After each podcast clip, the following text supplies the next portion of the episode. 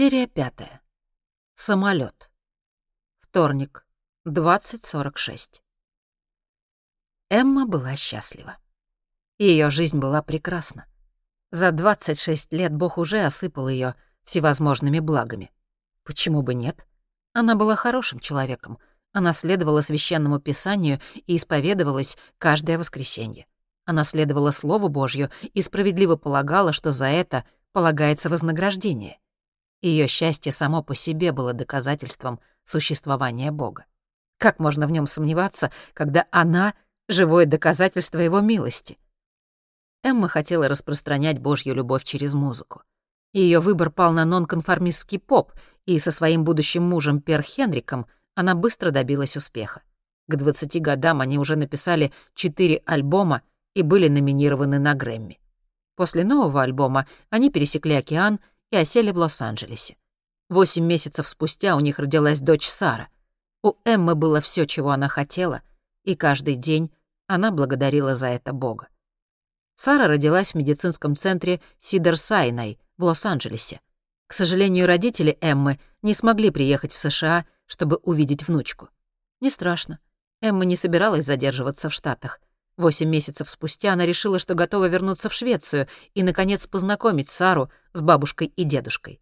Пер Хенрик остался в Лос-Анджелесе. Эмма поначалу переживала, что не справится в пути одна, но Сара проспала на руках почти всю дорогу. Рядом сидел молодой человек, который при посадке кидал на них панические взгляды, воображая 12-часовой перелет в компании незатыкающегося младенца, и расслабился далеко не сразу — но после пары бокалов спиртного он даже начал флиртовать с Эммой. Она к этому привыкла. Хотя она никогда не давала им повода, она знала, что хорошо выглядит. У нее были светлые волосы, голубые глаза и высокие скулы. Бог, разумеется, позаботился и об этом. Эмма любезно, но твердо дала понять, что счастлива в браке. Впрочем, молодой человек совсем не расстроился. Поэтому они продолжали болтать весь перелет.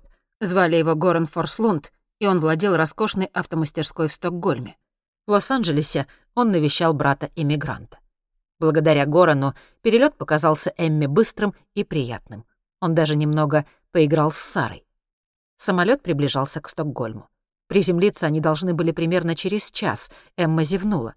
Сара крепко спала на руках, а Горан дремал рядом. Эмма посмотрела в иллюминатор. До Стокгольма было еще далеко. В темном небе сияли звезды. Как вообще кто-то может думать, что все это появилось случайно? Подумала Эмма и представила себе бесконечное величие Бога, создавшего звезды. Внезапно она резко выпрямилась и уставилась в темноту. Вдалеке ей почудилась красная вспышка. Небо пошло красной рябью, будто в него, как в воду, бросили камень. «Не может быть», — подумала Эмма. И тут самолет сотряс оглушительный удар, и он начал резко терять высоту. Спокойствие в салоне сменилось хаосом. Люди кричали, вещи летали из стороны в сторону, а Эмму ослепил яркий белый свет. Она зажмурилась и прижала Сару к себе. Ей не было страшно. Эмма молилась. С ней не могло произойти ничего плохого, Бог бы такого не допустил. Она же хороший человек, разве нет? Рядом Горан Форслунд кричал от страха. Эмма шептала на ухо Саре, что все будет хорошо. Но дальше было только хуже. Эмма пыталась побороть страх. Она обхватила свою дочь, зажмурила глаза и приготовилась ко встрече с Богом. Если он хочет, чтобы она умерла здесь и сейчас, пусть так и будет. Они с дочерью вместе войдут в царство вечной жизни. Но Бог ее, кажется, услышал. Самолет внезапно начал выравниваться. Яркий белый свет исчез, и в иллюминаторе снова появились звезды. В салоне смолкли крики. Эмма медленно открыла глаза. Некоторые были без сознания, другие тихо плакали, но большинство пассажиров с ужасом смотрели в пустоту. Захрипела система оповещения. И из динамиков зазвучал женский голос. Капитан объявила, что опасность не миновала. Самолет должен совершить аварийную посадку, и всем пассажирам необходимо принять безопасную позу. «Бог защитит меня», — подумала Эмма и прижала к себе Сару. Горан смотрел куда-то в пустоту, непрерывно матерясь в полголоса. «Перестань, пожалуйста», — сказала Эмма. Он посмотрел на нее с удивлением, будто никогда раньше ее не видел. «Что перестать?» — спросил он. Его голос дрожал. «Пожалуйста, перестань ругаться». «Перестать ругаться?» Он как будто не верил своим ушам. «Мы тут собираемся разбиться с минуты на минуту, а тебя моя ругань волнует? Прекрасно, мать твою! Знаешь, если когда и можно ругаться, то сейчас определенно то самое время!» Эмма спокойно посмотрела ему в глаза. «Если мы сейчас умрем, я хочу, чтобы последними моя дочь услышала слова любви». Горан раздраженно вздохнул и замолчал. «Звучит, как слова из песни», — подумала Эмма. «Проклятие или молитвы?» В трудной ситуации мы всегда просим поддержки и защиты Всевышнего. У тех, у кого нет веры, остаются одни ругательства, пустые звуки. «Разве это не доказательство существования Бога?» — спросила она себя. Самолет окончательно выровнялся, и она, наконец, почувствовала себя в безопасности. Она выглянула в иллюминатор и с удивлением обнаружила, что внизу не было видно ни света уличных фонарей, ни машин, ни домов. С другой стороны, луна была намного ярче и крупнее, чем Эмма когда-либо видела. Голубоватый свет заливал все вокруг и даже отбрасывал на земле тени. Самолет приближался к светлой полосе, которую Эмма сначала приняла за воду, но потом разглядела, что это скорее песок. Пустыня? В Швеции? Посадка оказалась жесткой. Самолет повело в сторону, но пилоту удалось не потерять управление и быстро снизить скорость до безопасной. Некоторые пассажиры принялись аплодировать, но большинство просто сидело с застывшим выражением ужаса на лице. С металлическим треском расстегнулись сотни ремней безопасности. Пассажиры встали с кресел и двинулись к выходу. Снова раздался голос женщины-капитана. Она просила всех вернуться на места, пристегнуть ремни и ждать, пока прибудет команда спасателей. Но это только усугубило панику. Послышались крики о возможном взрыве, и все еще быстрее рванули к выходу. Некоторые застревали между сиденьями и падали под ноги паникующей толпе. Капитан пыталась призвать людей к спокойствию, но тщетно. Кто-то полез по спинкам кресел, ударив Эмму коленом по голове. Та вскрикнула и опустилась с Сарой на пол. Между сиденьями было очень тесно, но намного безопаснее, чем наверху. Открылись аварийные люки. Раздалось шипение надувных спасательных трапов. Пассажиры спешно покидали самолет. Неужели он действительно мог взорваться? Эмма не знала. Она не могла на это повлиять. Она старалась ни о чем не думать и просто молилась. Бог не оставил ее и даже помог благополучно приземлиться.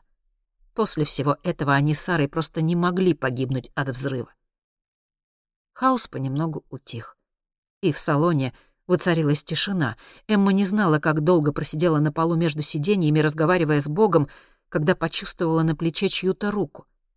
«У вас все в порядке?» — спросила женщина в униформе пилота. Эмма устало кивнула и не без помощи поднялась обратно в свое кресло. На майке пилота был металлический бейджик с надписью «Капитан Анника Хорн». «Что произошло?» — спросила Эмма. «Я точно не знаю. Мы попали в какую-то бурю. На несколько секунд я полностью потеряла контроль над самолетом.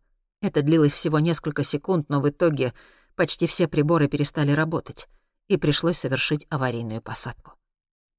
Эмма посмотрела в иллюминатор. Пассажиры разделились на группы и что-то бурно обсуждали между собой — «Где мы?» — спросила она с тревогой. Пилот пожала плечами. «Понятия не имею. Мы должны были быть в Даларне, но...» «Это же настоящая пустыня», — перебила Эмма. «В Швеции нет пустынь». Анника погладила Сару по щеке. «Какой милый ребенок, уклончиво сказала она. Эмма смерила капитана долгим взглядом. «Это был не шторм», — сказала она наконец. На секунду Анника явно замешкалась, но затем покачала головой. «Я не знаю, что это было. И где мы.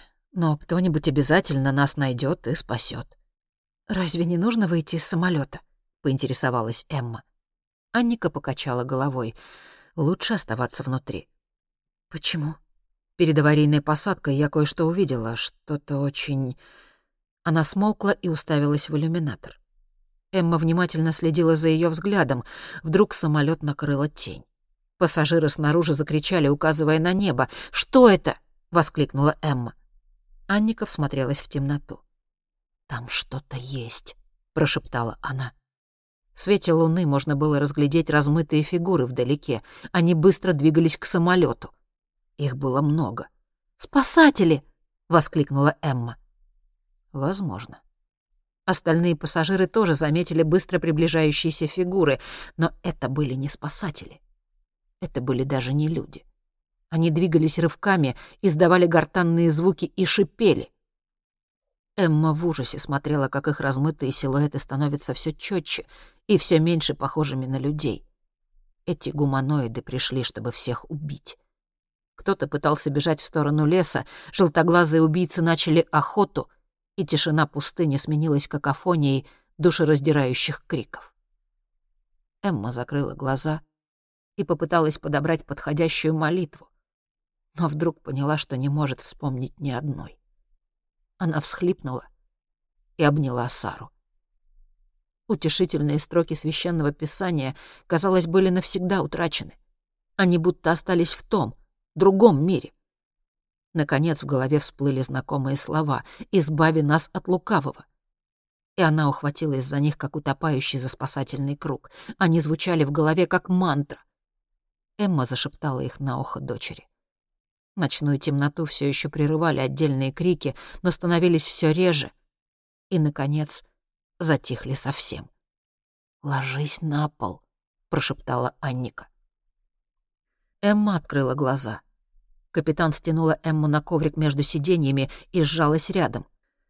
Несколько нападавших поднялись на борт. Они начали обыск с головы самолета и подходили все ближе. Их непременно увидят. Анника тоже прекрасно это понимала. Она печально посмотрела на Эмму, на Сару и жестом показала не издавать ни звука. Анника стянула с ближайшего кресла синий плед и накрыла их с головой. Эмма понимала, что она задумала, но не смогла заставить себя ее остановить. Может, это опять божий промысел. Бог прислал к ним капитана, и теперь она пожертвует ради них жизнью.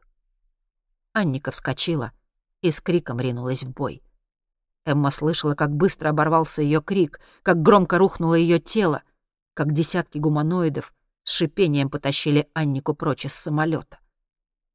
Эмма сидела на полу, укрытая пледом, пока звуки не затихли совсем. Все это время Сара мирно спала у нее на руках. Она не знала, сколько времени прошло. Часы? Дни? Недели? Эмма не решалась покинуть самолет и большую часть времени пряталась в салоне. Страшная ночь прошла, и на небо наконец поднялось солнце, освещая нереальным светом нереальный мир. Вокруг самолета не осталось ни тел, ни следов побоища, и Эмма была этому очень рада. Она боялась, что вся земля будет усыпана трупами и залита кровью, но нападавшие, похоже, тщательно убрали за собой. Эмме казалось, что она осталась одна во Вселенной, и что так и было всегда. Она кормила Сару так часто, как только могла, и ела и пила все, что могла найти на борту. Она терпеливо ждала спасения. Но его не было. В конце концов, Эмма решила, что с ними произошла не просто катастрофа, а нечто большее. Может быть, наступил судный день? Может, Бог наконец рассудил, что человечество согрешило достаточно и вызвал армию демонов, чтобы с ним покончить? Может, фиолетовый цвет неба всего лишь отражение крови, которой покрыта вся земля. В этих размышлениях к ней вернулись отрывки из Библии, и она обнаружила, что помнит наизусть длинные куски. Она уверилась, что на всей планете осталось только два человека — она с Сарой, а все остальные понесли заслуженное наказание. Их спас ангел смерти. Но почему? Может, ее предназначение — передать слова Божественного Писания дочери? Часами она сидела с Сарой на руках, повторяя слова из Библии. Эмма понесет в этот пустой новый мир свою веру, возродит ее. Может, Бог ее испытывает? Не откажется ли она от веры теперь, когда ее постигли несчастье? Ее наградой будет место у ног Спасителя во веки вечные. Время от времени по небу бесшумно проносились черные летательные аппараты, и каждый раз Эмма запиралась вместе с Сарой в туалете.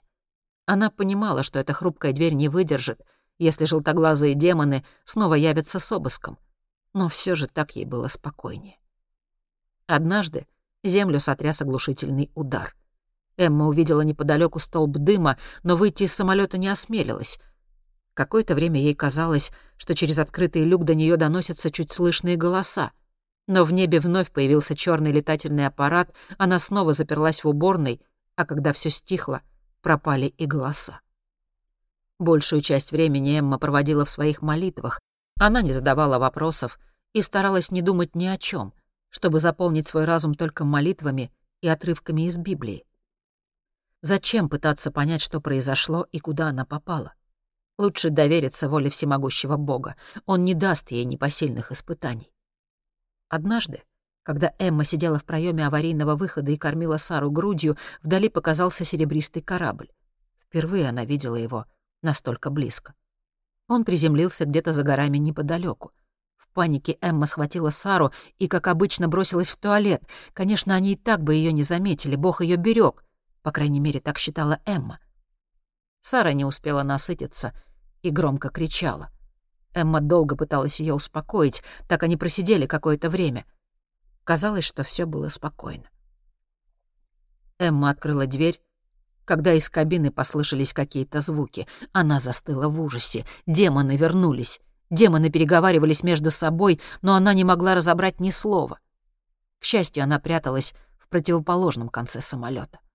Спустя пару минут все снова стихло. Сара снова начала кричать.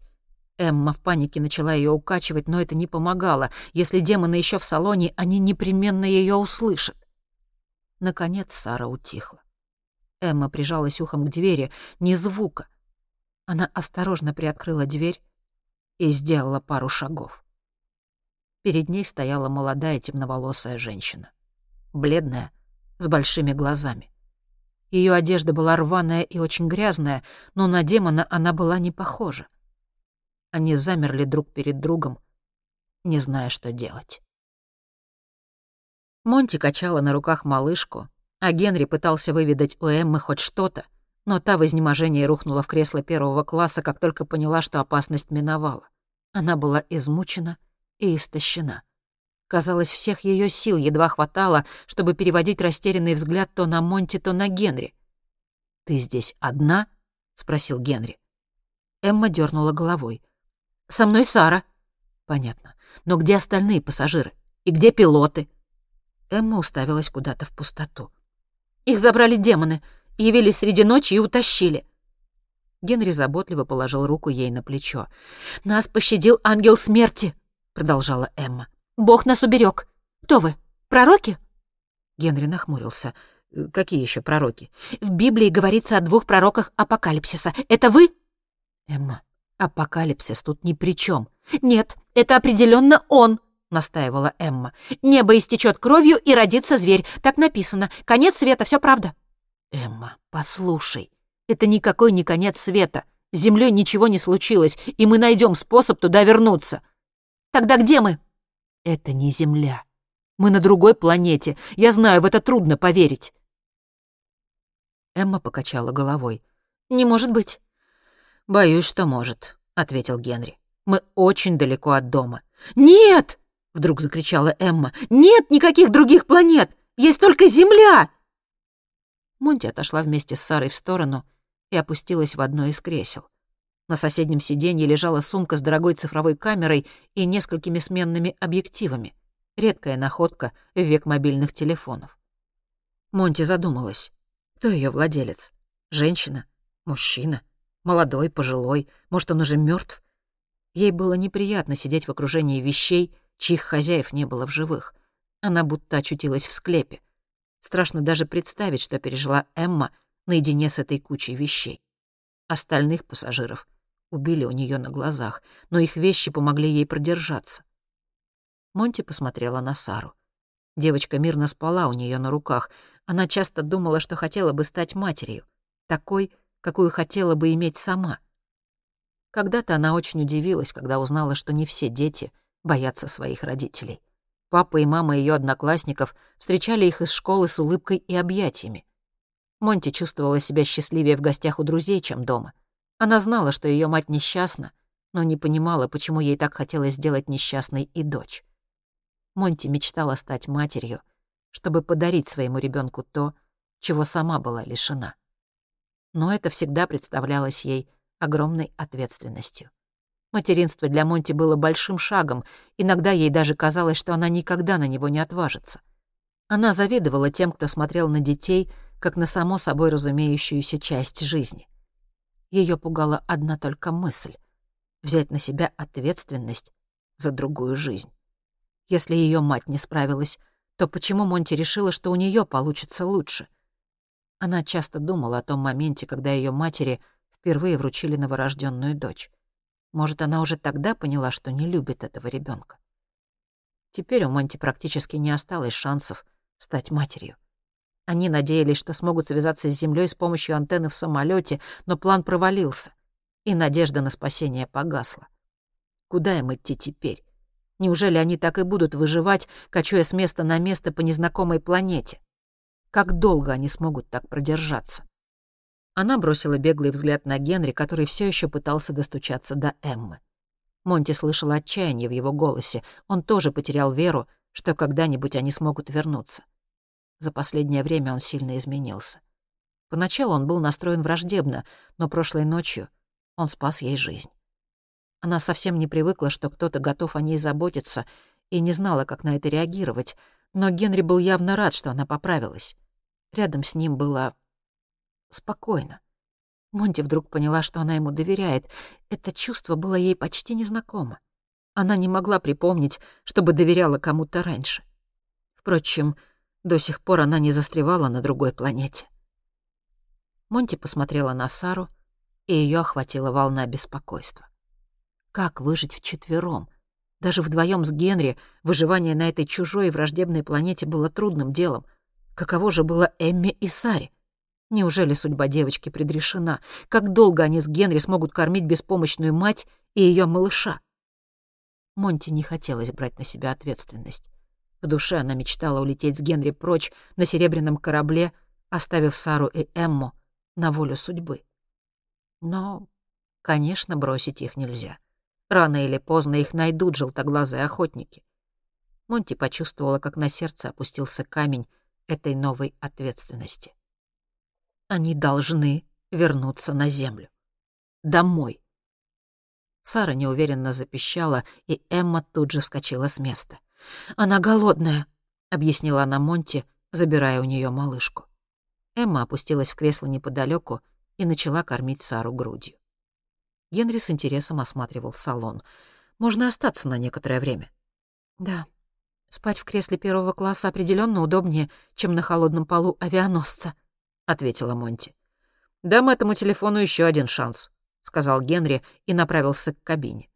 Монти направилась следом. Не успели они опуститься в кресло, как Генри застыл и уставился вперед.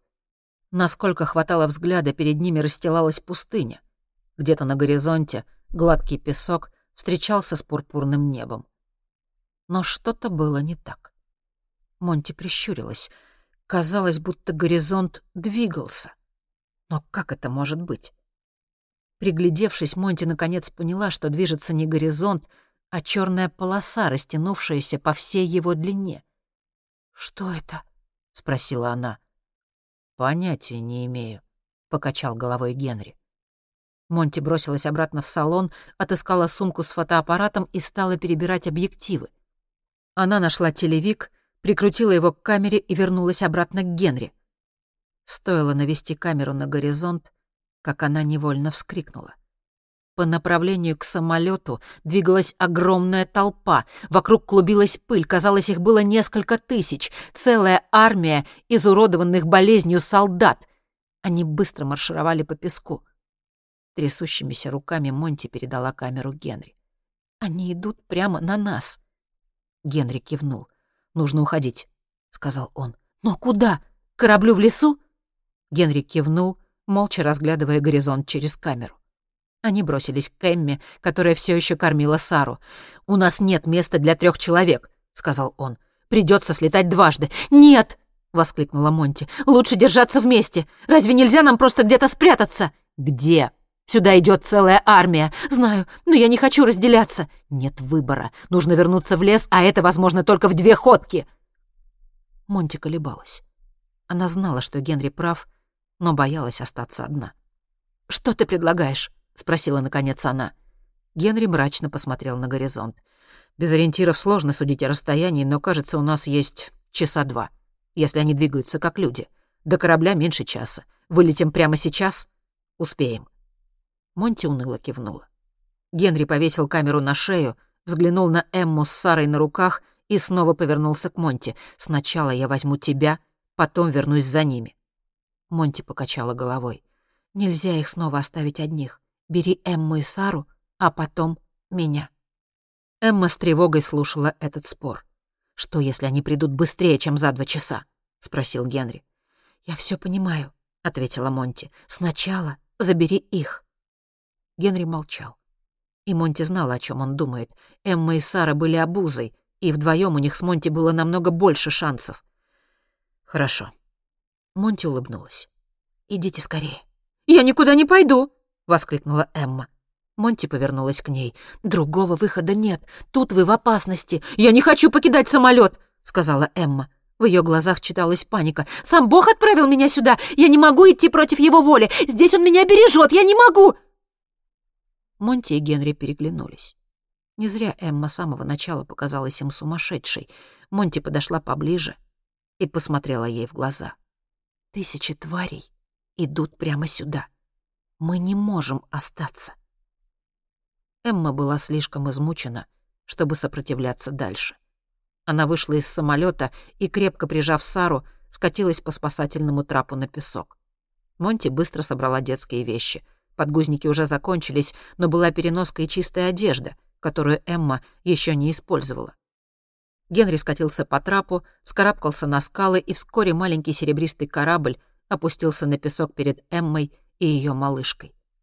Монти с тревогой наблюдала, как серебристая сигара удалялась в сторону леса. Сиреневое небо было чистым, и можно было разглядеть двойную луну. Она не сводила глаз с корабля, пока тот не исчез из виду. «Он скоро вернется. Почему-то эти мысли совсем не помогали успокоиться. Монти чувствовала себя брошенной. Что, если он не вернется? Если она останется один на один с этой армией? Ей снова вспомнился недавний сон о небе и погасших звездах, черных звездах. Во сне она смотрела на пустое черное небо и чувствовала себя такой же одинокой, как сейчас. Прежде чем исчезнуть, звезды мигали. Может, это все таки было послание? Да, они определенно пытались ей что-то сказать. Перед тем, как погаснуть, звезды слаженно повторили сложную последовательность вспышек — Возможно, это был кот. Монти вспомнила голос, который велел ей зарядить телефон. Почему она его слышала? Откуда он взялся? Она вытащила мобильник. Батарея села, когда она исследовала с фонариком коридоры корабля накануне вечером, и окончательно разрядилась, когда она сфотографировала самолет. Но у нее не было выбора. Она вспомнила темные коридоры и бледных холодных зверьков. Вспомнила, с каким трудом Генри вытащил из нее омерзительного паразита и ее передернуло. Голос велел зарядить телефон, чтобы она могла воспользоваться фонариком? Или же нет? Или все это странное совпадение, галлюцинация ее переутомленного мозга? Монти привыкла доверять своей интуиции. Но откуда ей знать, правильно ли она ее интерпретировала? Может, телефон надо было зарядить по какой-то другой причине, которую она до сих пор не знала. Она вернулась в самолет и огляделась. Две сотни пассажиров. Практически каждый с мобильником и зарядным устройством в ручной кладе. Она осмотрела салон и нашла несколько зарядок, но в розетках в первом классе не было электричества. Монти уже собиралась сдаться, когда увидела ноутбук. Она включила его, нашла USB-провод и подключила телефон. Батарея начала заряжаться. Монти откинулась с облегчением. Она сидела в первом классе и праздновала свой успех пачкой M&M's, которую нашла в одной из сумок. Она так и не знала, зачем заряжала мобильник. На экране мигал пустой символ батарейки. Монти подумала, что аккумулятор ноутбука сдохнет гораздо раньше, чем надо. Она вздремнула. Затем взглянула в окно и чуть не подскочила от ужаса. Армия гуманоидов была очень близко. Они шли быстрее, чем люди. Гораздо быстрее. Монти показалось, что она слышит топот тысячи ног. Она подбежала к люку и посмотрела на лес. Генри должен был уже вернуться. В первый раз они добрались сюда меньше, чем за час, не зная дороги. Где же он? Она подняла глаза на небо. Был поздний вечер. Солнце скоро скроется, и Генри не найдет ее в темноте. Что же случилось? Может, их обнаружили и схватили? Она почувствовала, как свело живот, и попыталась взять себя в руки. Может, Генри не смог снова поднять корабль в воздух? Может, что-то сломалось? Но на авианосце была целая куча этих маленьких истребителей. Он мог бы взять другой? Монти вернулась в салон. Она не хотела ни видеть, ни слышать приближающуюся толпу, поэтому опустилась в кресло и уставилась на свой мобильный телефон. Хоть что-то шло по плану. Этот телефон был последней ниточкой, которая связывала ее с землей. На нее вдруг накатила непреодолимая тоска по прежней жизни, которой она жила еще пару дней назад, нормальной жизни. Казалось, она осталась где-то очень далеко. Монти в отчаянии включила телефон. Сигнала по-прежнему не было. Она открыла галерею и стала просматривать фотографии. По большей части там были фото друзей и еще несколько снимков из отпуска. Она вспомнила, как повелась на рекламу «Готланд. Остров волшебства». Там было неплохо, но по сравнению с этой планетой просто скучно. Монти печально улыбнулась, представляя, как покажет друзьям свои последние фотографии. Вот фиолетовое небо с двумя лунами, а вот желтый лес, а это очаровательный авианосец, населенный богатой фауной. Мы провели на нем незабываемую ночь. Она долистала до первого снимка, который сделала в день крушения. Казалось, с тех пор прошла целая вечность. Она вспомнила доктора Хаймана и погрустнела. Наконец она вгляделась в фотографию. Самолет на фото был окружен странным свечением. Она вспомнила, что еще тогда обратила на него внимание — но с тех пор столько всего произошло, что это напрочь вылетело у нее из головы. Свечение видела только камера. Оно не было заметно невооруженному взгляду. Монти перелистнула на последнюю фотографию Боинга и увидела, что тот окружен таким же сиянием. Она решительно выключила телефон, чтобы сохранить заряд, и задумалась. Куда, черт возьми, подевался Генри? Должно быть, что-то случилось. Монти нервно посмотрела в окно. Инопланетная орда приближалась стремительно и уже заполонила почти всю пустыню. Казалось, что чем ближе они были к самолету, тем быстрее двигались. Сквозь клубы пыли Монти отчетливо различала отдельные фигуры. Странное шипение и пронзительные крики наполняли вечернюю тишину. Красное солнце уходило все дальше за горизонт. Скоро наступит ночь, и эта армия доберется до самолета. Монти снова посмотрела в небо. Но Генри не было видно. Он не вернется. Она осталась одна. Генри маневрировал между верхушками деревьев, приближаясь к линкору. Ему нравилось, что корабль слушался еле заметных движений пальцев. Позади в тесной кабине сидела Эмма с Сарой на руках. С появлением младенца их с Монти шансы на выживание резко сократились. Да и Эмма, казалось, балансировала где-то между помешательством и здравым рассудком. Толку от нее будет мало. С ней и Сарой они были как никогда уязвимы. Генри никогда не думал о детях.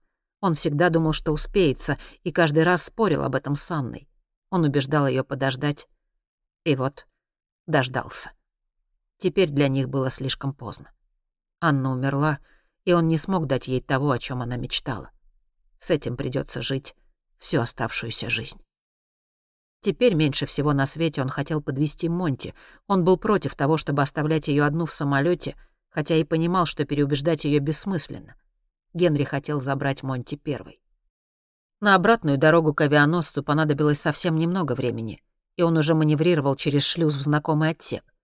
Генри открыл стеклянный купол и вышел. Внутри ничего не изменилось. Он помог Эмме выбраться из пассажирского кресла, и она с опаской огляделась вокруг. Она с удивлением уставилась на ряды серебряных кораблей и вскрикнула, увидев мертвое тело в одной из кабин. «Не бойся», — спокойно сказал Генри. «Он мертв, и никого другого здесь нет». Эмма в ужасе попятилась. «Что это за место?» «Кажется, что-то вроде авианосца», — ответил Генри. Эмма прижала Сару к груди. Генри проводил ее в соседнюю комнату и показал еду, питье и одеяло. «Здесь вы в безопасности. Вниз не спускайтесь», — сказал Генри и указал на лифты. «А что там?» — встревожилась Эмма. Генри помедлил. Не было никакого смысла рассказывать ей о стае чешуйчатых зверей, которые обосновались внизу. «Просто не спускайся, хорошо? Здесь вы будете в безопасности». Эмма тяжело дышала, кажется, у нее началась паника. «Ты не можешь меня здесь бросить! Я полечу с тобой!» — закричала она. «В корабле только два места. Верни нас обратно в самолет, настаивала она. «Там мы были в безопасности, я хочу назад!» «Куда ты хочешь вернуться? Там целая армия этих твоих демонов сидит тут!» Эмма покачала головой в отчаянии и заплакала. «Ты не можешь нас здесь бросить! Что, если вы не вернетесь? Мы тут умрем!» От ее громких криков разревелась и Сара. Эмма начала ее укачивать, но не помогло. Генри вздохнул с нетерпением. «Это не проблема. Здесь вы в безопасности». Глаза Эммы широко распахнулись. «Вон там дохлое чудовище! В лифты нельзя! Что за ужасное место? Я не могу оставаться здесь одна!» Генри положил руку ей на плечо. «Эмма, послушай меня. Вы должны остаться здесь!» Эмма всхлипнула и протянула Генри рыдающую малышку. «Если ты уйдешь, мы умрем. Сара умрет. Демоны вернутся и убьют ее. Генри посмотрел на Сару, затем спокойно взял ее на руки и опустил на одеяло на полу. Сара утихла и начала изучать новую обстановку. Затем Генри вытащил свой пистолет и с раздражением протянул его Эмме. «Вот, возьми пистолет. Теперь вы сможете себя защитить. Что-то еще? Эмма беспомощно посмотрела сначала на пистолет, затем на Генри. Наконец она всхлипнула и растерянно его обняла. «Пожалуйста, отвези меня назад, я очень прошу». Генри попытался выбраться из ее объятий. «Ты же веришь в Бога? Попроси его защитить тебя». Религия во всех ее проявлениях заставляла Генри нервничать. Он втайне завидовал верующим, он не понимал, как можно отбросить разум и логику и поверить, что твоей жизнью управляет какое-то могущественное нечто. Он понимал, чем привлекательна вера во что-то, к чему можно в тяжкую минуту обратиться за помощью, но не мог отказаться от права самому решать свою судьбу. Для Генри Бог был лишь сладким самообманом. Может, ему было бы легче пережить смерть Анны, если бы он верил, что она дожидается его где-то в раю.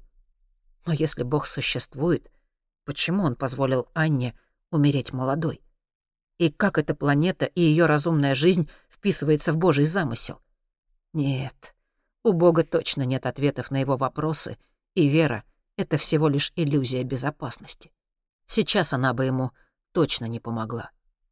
Эмма снова обняла его, ее тонкие руки обхватили его за талию. Генри оттолкнул ее от себя. Она перестала плакать, и ее лицо исказилось от ярости. «Не бросай меня! Как ты можешь? Нет, не смей!» Генри ошарашенно смотрел на Эмму. Он понятия не имел, как ее успокоить, но у него не было времени. Нужно было скорее вернуться за Монти. «Эмма, я улечу, но вернусь очень быстро, хорошо?» Эмма перестала кричать, и по ее красным щекам стекали слезы. На полу Сара радостно играла с одеялом. Генри посмотрел на Эмму и понял, что ее не переубедить. Он пошел обратно к самолету, когда вдруг почувствовал быстрое движение сзади и острую боль в затылке. Комната поплыла у него перед глазами. Он потерял равновесие и рухнул на пол. Над ним нависла Эмма с пистолетом в руке. «Ты должен остаться!» — воскликнула она. Генри медленно поднялся и оперся рукой на стену. Это ненормальное ударило его пистолетом по голове. Он проклинал себя за то, что не предусмотрел такой вариант. Генри не ожидал удара в спину. Он сделал шаг вперед и увидел, как она снова занесла руку. На этот раз удар пришелся прямо в висок. Раздался истерический крик. Генри лежал на спине и смотрел в потолок. Кровь стекала по его лицу. «Я должен спасти Монти!» — подумал он и попытался подняться, но тело его не слушалось. Она там умрет. С этой мыслью он окончательно провалился во тьму. Эмма не переставала кричать. Ей казалось, что она никогда не сможет остановиться. Крик эхом разносился по отсеку, будто кто-то кричал на нее в ответ. Пистолет с грохотом рухнул на пол, на рукоятке олело пятно крови. Она в ужасе уставилась на безжизненное тело Генри у своих ног. Его волосы были в крови, а лицо приобрело пепельный цвет. «Я его убила!» — в отчаянии думала она. «Не убей! Я нарушила шестую заповедь! Я убила человека!» В слезах она опустилась на колени и обняла его голову. «Прости меня!» — повторяла она снова и снова, и слезы стекали по ее лицу. Сара с испугом наблюдала за происходящим. Солнце почти село. Его последние лучи окрашивали небо в самые причудливые цвета, от малинового до пронзительно-фиолетового и даже зеленого. Это было похоже на психоделические цветовые гаммы из 60-х. Все вокруг казалось одной большой галлюцинацией. Но это была реальность. Ужасная, жестокая реальность. Монти заперлась в кабине пилотов и свернулась калачиком на полу с мобильником в руках. Генри не вернулся. Она осталась совсем одна. Снаружи доносилась какофония звуков. Армия была все ближе. Воздух был пропитан ворчанием и шипением, криками страха и боли. Но кто кричал от боли? Монти осторожно выглянула в окно и замерла. Перед ней открылась совсем не та картина, которую она ожидала. Нет, это было нечто совсем другое.